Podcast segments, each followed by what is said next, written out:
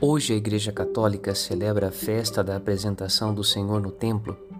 No gesto de obediência à lei de Deus, Santa Maria e São José cumprem o mandamento e esperam em Deus a manifestação de sua providência na vida e missão do menino Jesus. Uma das mensagens desta festividade diz respeito à alegria que o velho Simeão experimenta quando reconhece em Jesus o dom da salvação de Deus. Seus olhos o viram, agora ele pode descansar em paz. Procuremos crescer na confiança em Deus. É como colocar a semente na terra, esperando a providência do sol e da chuva oportunas para que cresça no seu tempo, florindo e frutificando até o momento da colheita.